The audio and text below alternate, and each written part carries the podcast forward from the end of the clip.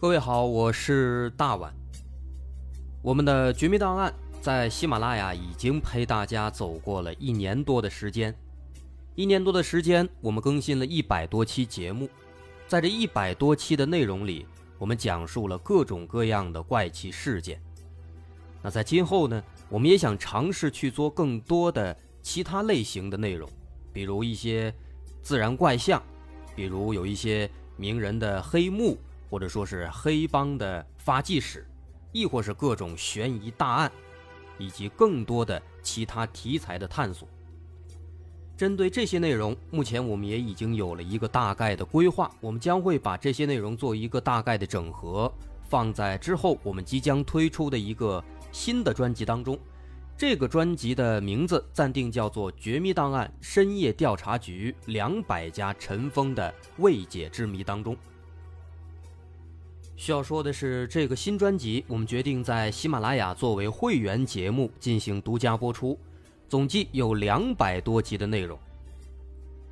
专辑上线时间将会在不久之后的九月九号，大家届时可以在喜马拉雅搜索关键词“绝密档案深夜调查局”，就能够找到这部新的专辑了。在上线前的这段时间当中，也欢迎大家添加我们喜马拉雅工作人员的微信。X m l y 零三三零，也就是喜马拉雅四个字的拼音的首字母加零三三零，x m l y 零三三零。添加微信之后，工作人员将会把大家拉进喜马拉雅官方的粉丝群，届时将会有不少福利活动，送喜点、送签名书等等其他惊喜在等着大家。需要特别说明的是，新专辑。将会是喜马拉雅的会员专辑，也就是说，如果您是喜马拉雅的会员，就可以免费收听本专辑。目前，喜马拉雅的会员价格为每个月六块钱，六块钱就可以听到我们的两百多集故事，也是很划算了。希望大家能够多多理解，多多捧场。九月九号，我们不见不散。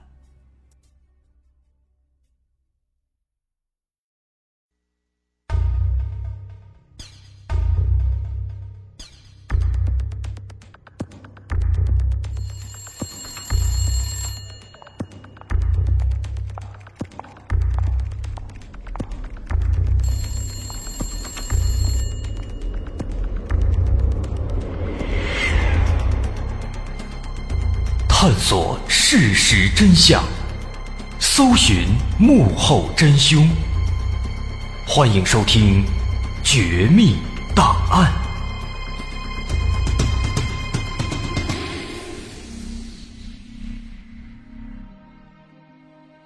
今天咱们说一起有关同性恋的连环杀人案。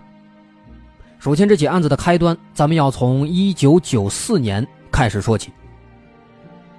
在一九九四年二月份的一天，新疆昌吉州某个中学的一年级学生唐某突然失踪了。十天之后，这个小男孩唐某的尸体在校园旁边的一个苗圃里被发现了。当时人们来到现场之后啊，发现这个尸体四周的小树苗都被人割断了。再低头看这个尸体呢，也是惨不忍睹，浑身上下都是刀伤，都是血。后来法医仔细检查之后，发现这个唐某身上被捅了一百多刀。从这个刀伤的数量还有伤口的深度来判断，警方初步认为这个凶手呢，应该是连续捅了几十刀才导致这个受害人死亡的。这说明什么呢？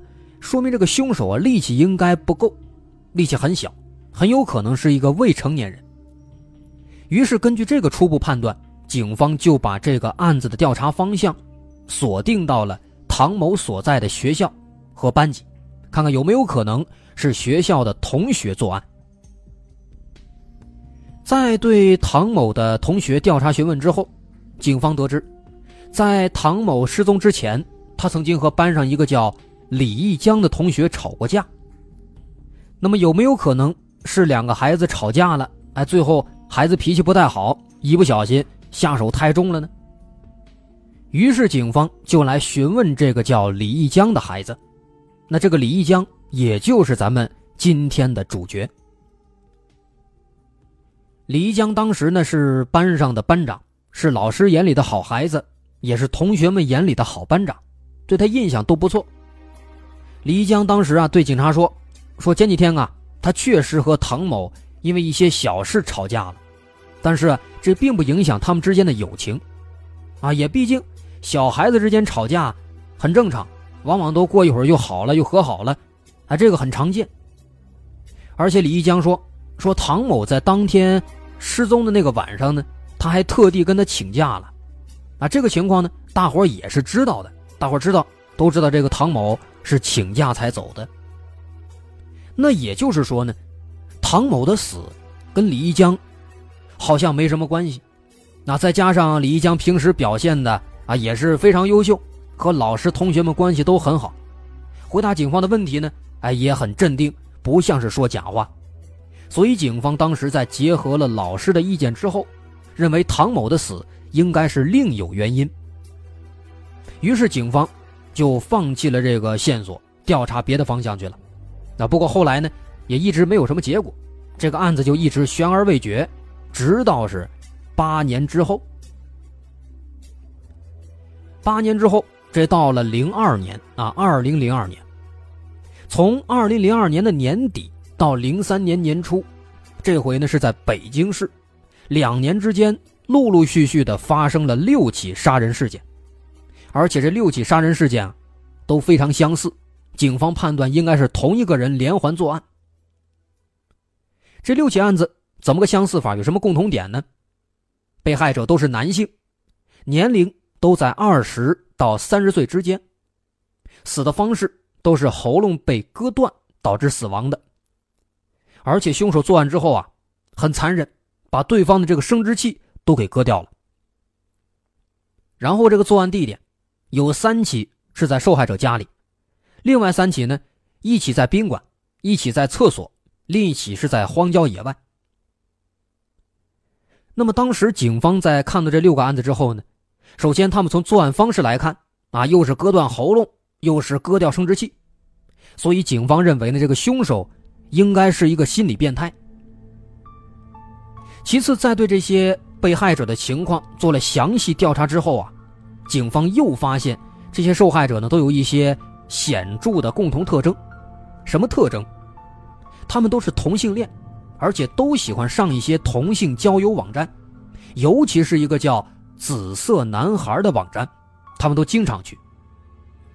再加上有的被害者有这个被强奸的痕迹。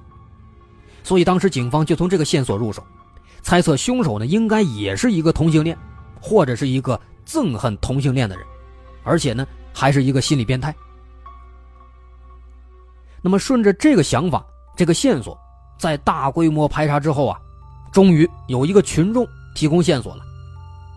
这人说，说他发现住在这个什么什么小区的李一江，经常和一些不同的男子进进出出。那么这个李一江就是咱们刚刚提到的那个李一江，他长大了，他现在已经二十三岁了，他是在北京上学，啊，后来打工都是在北京。于是这个李一江他就进入了警方的视线。在对这个李一江做了详细调查之后，警方认为他的行为首先很符合同性恋的特征，而且这些被害者生前都跟这个李一江也都有过接触。确实呢，他就是有重大的作案嫌疑的。于是很快，在零三年的八月九号，警方把李一江就给抓获了。那被捕之后，李一江很老实啊，没怎么反抗，把自己的情况和杀人的事实也都一五一十的交代了。这些人确实都是他杀的。这个李一江呢，他是一个新疆人，二十三岁，一开始啊，学习成绩非常好。在九九年的时候，通过高考，以全市第二名的成绩考到了北京理工大学。一年之后，他为了减轻家里负担去打工挣钱，但是呢，也因此耽误了大量课程，最后被学校给劝退了。再之后呢，他在一次偶然的机会，通过上网了解到了一些色情网站，这其中呢就包括“紫色男孩”。这个紫色男孩，这个网站上啊，经常会组织一些线下的同性恋聚会。那聚会的地点呢，一般都定在北京的某个迪厅或者某个酒吧。后来有一次，李一江在这个酒吧里就被四个紫色男孩的用户给欺负了，这才最终导致他为了报复，连续杀害了六个人。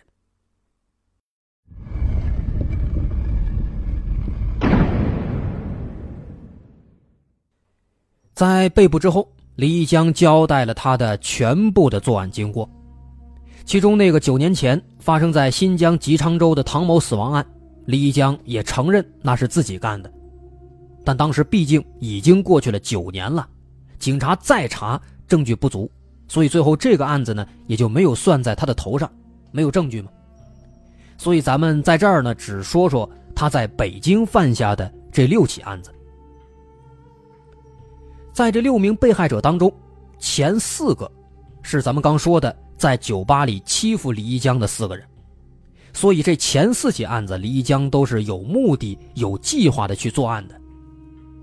他一般都是先跟踪啊，跟踪对方来到网吧，再等对方这个下机之后，他再上机，通过查询这个 QQ 的号码记录得到对方的号码，然后加上对方好友，说自己呢也是同性恋，最后找借口把他约出来。再把对方给杀死。另外，除了这四个，另外的两个被害者呢，李一江也是通过聊天的方式啊，达成了一个性交易，然后把对方约出来给杀死。啊，只不过最后这俩人呢，只是李一江他出于一个报复，出于一个寻求杀人快感的这么一个心理，随便找的目标。那这并不是当初欺负他的那两个人，不过他们呢也都是同性恋。那么咱们接下来先来看这个第一个被害者，他的这个被害经过。在零三年一月份，李一江通过跟踪当时欺负他的一个人，知道了对方的网名叫“收费奴”，经常在一个叫“北京同志”的聊天室里边在这聊天。于是李一江他也注册了一个账号，昵称叫 “WSBT”，啊，就是我是变态的缩写。然后呢，就跟这个收费奴聊天。啊，收费奴啊，说自己呢能够当零号啊，就是当受，并且还说自己啊喜欢什么捆绑啊、虐待啊之类的。哎，然后俩人越谈越密切，越谈越好，最后呢谈了一个价格，李一江就来到了收费奴的家里。哎，到家之后，李一江把这个收费奴给捆绑起来啊，按照他的要求玩这个 SM，然后呢还跟对方发生了性关系。搞完这些之后。李一江找了个机会，掏出来一把提前准备好的西班牙军刀，把收费奴的这个喉咙直接割断了，并且还割下了生殖器。这是第一个被害者的遇害过程。然后看第二个被害者，这个人昵称叫做“亮脚帅哥”，啊，这个人呢也是一个高材生，是一个外语研究生。跟这第一个一样，李江呢先跟踪，然后上网联系。聊熟了以后，李江带着军刀来到他家里，然后呢，按照之前的套路，把对方捆绑起来，发生性关系之后，找机会直接割断喉咙，割下生殖器，给弄死。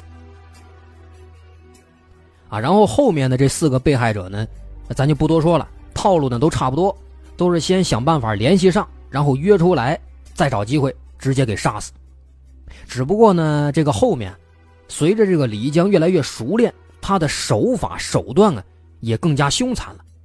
其中有一个被捅了几十刀，肚子都被挑开了，肠子流了一地，啊，那个场景咱们想想都感觉挺恐怖。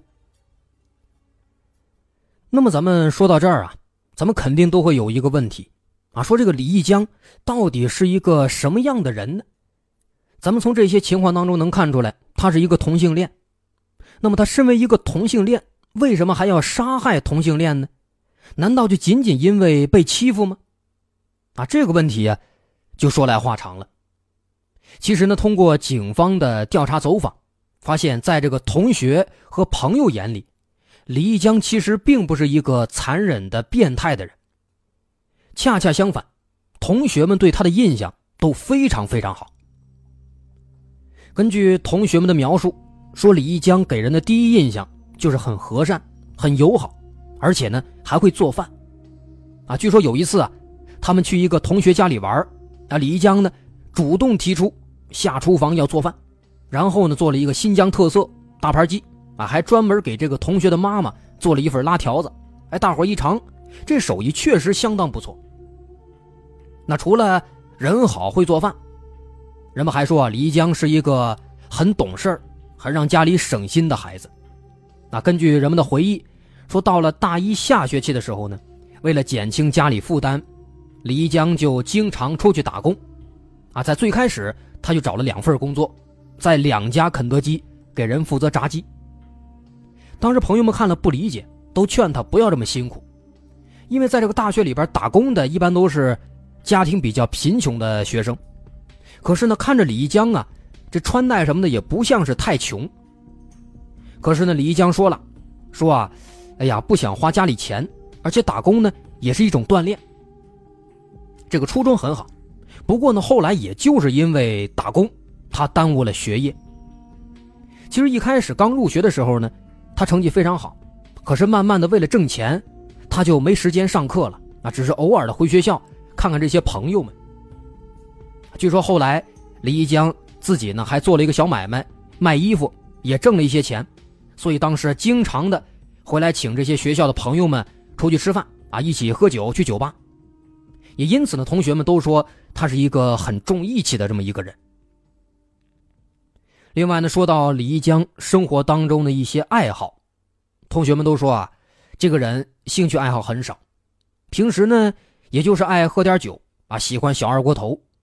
曾经有几个月的时间呢，每天都到这个学校门口的大排档一块喝酒聊天，每天一瓶，有时候喝多了回来躺下就睡。啊，也不闹。另外，当时啊，有很多的学生没事的时候都喜欢去这个网吧玩游戏，但是李一江呢，他不爱玩游戏，也不爱上网。可是有时候呢，大伙都去网吧了，他一个人也没意思啊，也就跟着去了。不过去了以后呢，他也不玩，就是在那儿坐着上网跟人聊天。那也就是在这个时期，偶然的机会，他了解到了那个紫色男孩这个网站。也由此就改变了他的命运。不过呢，说到这个同性恋的问题，李一江的同学们其实都是知道的啊，都知道他是同性恋。据说呢，是因为曾经有一个姑娘喜欢李一江，长得还不错，挺高，追了俩月，但是李一江啊就是不为所动，就是不从。啊，当时大伙呢就开玩笑，说李一江你是不是同性恋啊？这么好的姑娘都不要。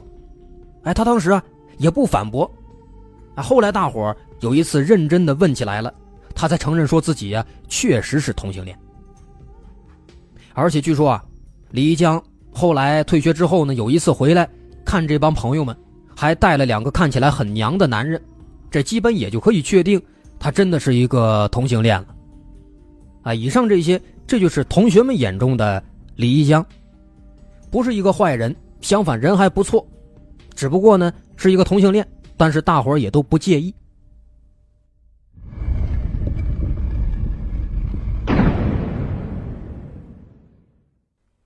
那么从刚刚同学们提供的这些信息当中，我们不难看出来，黎江呢好像还真就不是个坏人。如果没有小时候那起案子的话，我们甚至可以说他是一个好人。那么他之所以后来变成了一个连环变态杀手。其实这里面的原因也不只是他被同性恋欺负了，不是这么简单。具体来说呢，被欺负只能说是他成为连环杀手的一个导火索，一个直接原因。而根本原因其实呢是有很多方面的，咱们分成三个方面来详细说一说。首先，第一个方面是家庭原因。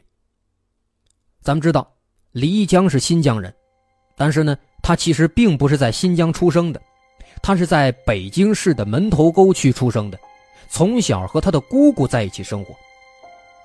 他姑姑对他非常好，照顾的无微不至，所以他的童年非常幸福，非常开心。不过后来从中学开始，李一江就回到了新疆，回到了父母身边，啊，回到了新疆的昌吉州。但是呢，回到父母身边之后啊。他并没有感到很幸福，反而是失望，还有痛苦。为什么呢？首先，他的母亲有严重的精神病，当时经常犯病，而且一犯病，对他就是拳打脚踢。那么长此以往，时间长了，这就使得他对女性产生了仇恨心理。本来李一江小时候就内向，接触的女生很少，那现在自己最亲的女人都成了这个样子，等于说就彻底颠覆了他对女性的印象了。其次呢，他的父亲，他父亲因为生活压力太大了，李一江的母亲是精神病，李一江上边还有俩哥哥，三个孩子，他父亲压力很大。所以慢慢的，经常喝酒缓解压力，可是时间长了，得酗酒了。而且呢，他爸爸酒品不好，喝多了以后爱打人，打谁呢？家里没人，打他母亲或者打李一江。啊，李一江有俩哥哥，但是呢，毕竟不是从小一块长大的，感情比较淡。啊，平时母亲犯病或者父亲打人了，俩哥哥早就先跑了。也正是因为他的这个父亲和哥哥的这个行为，就导致他对男性也产生了一种不信任和憎恨的心理。可以说，在这个时候啊，李义江在家里是处于一个孤立状态的。一方面，因为哥哥的生疏；一方面呢，因为父母的特殊情况；另一方面，是因为他由此产生的强烈的自我保护意识，把自己给封闭起来了。这些原因就导致他这个心理开始逐渐扭曲了。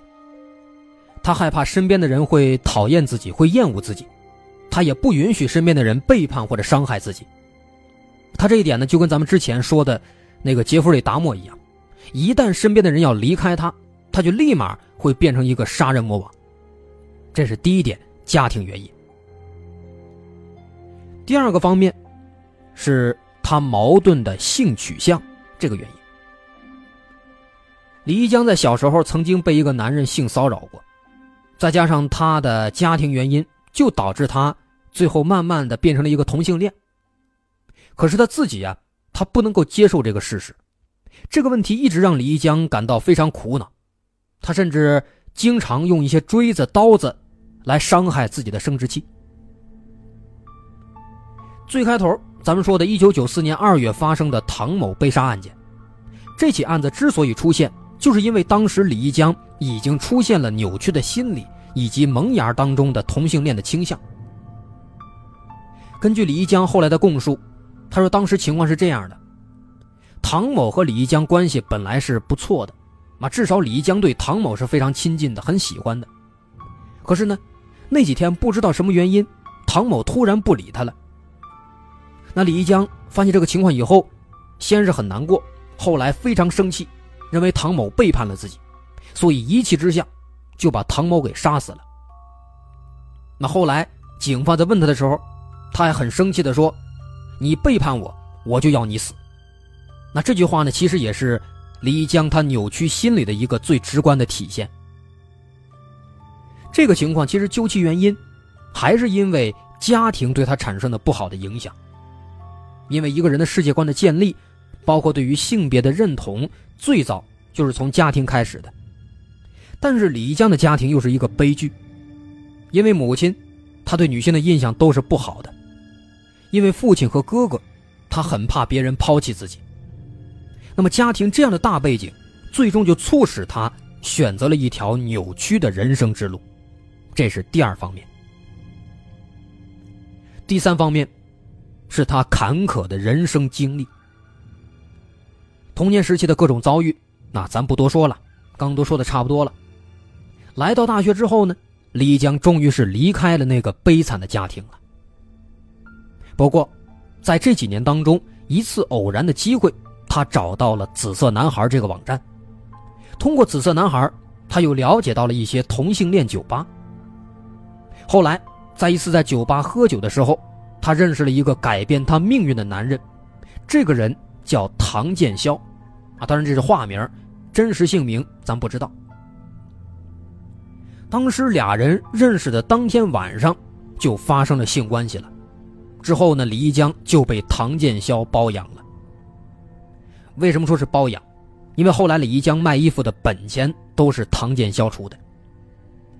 那么在这个卖衣服的过程当中啊，李一江又认识了一个女孩，这个女孩叫娜娜。这个娜娜是个好姑娘，她在了解了李一江的经历还有性取向之后，非常同情也非常理解他，并且还尽力的去引导李一江的性取向。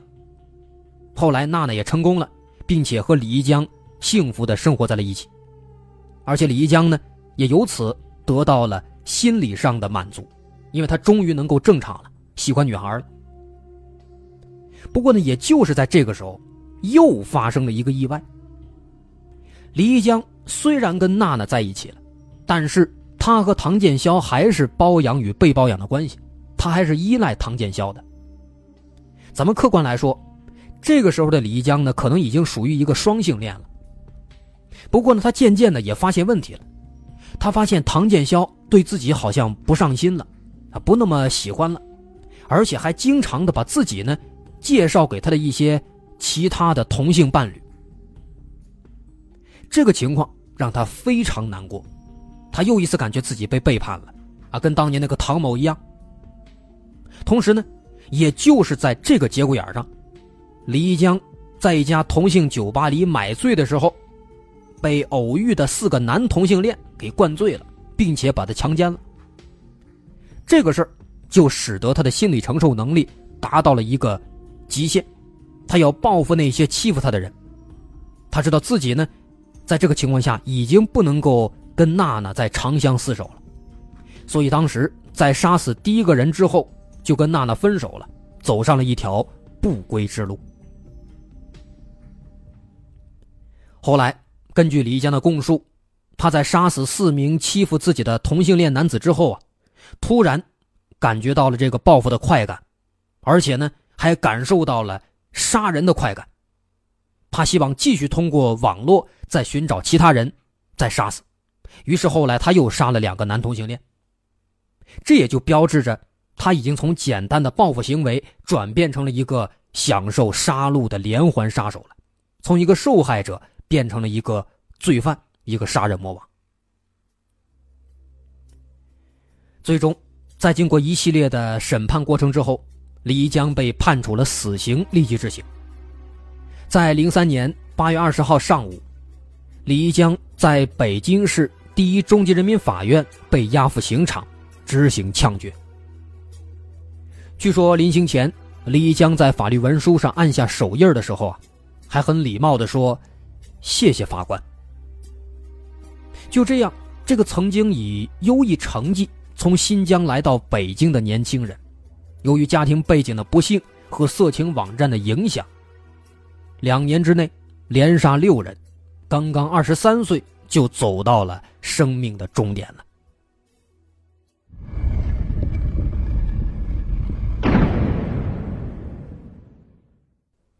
到这儿，李一江这起案子咱们也说完了。这起案子值得我们思考的问题有很多，除了营造一个良好的家庭氛围之外。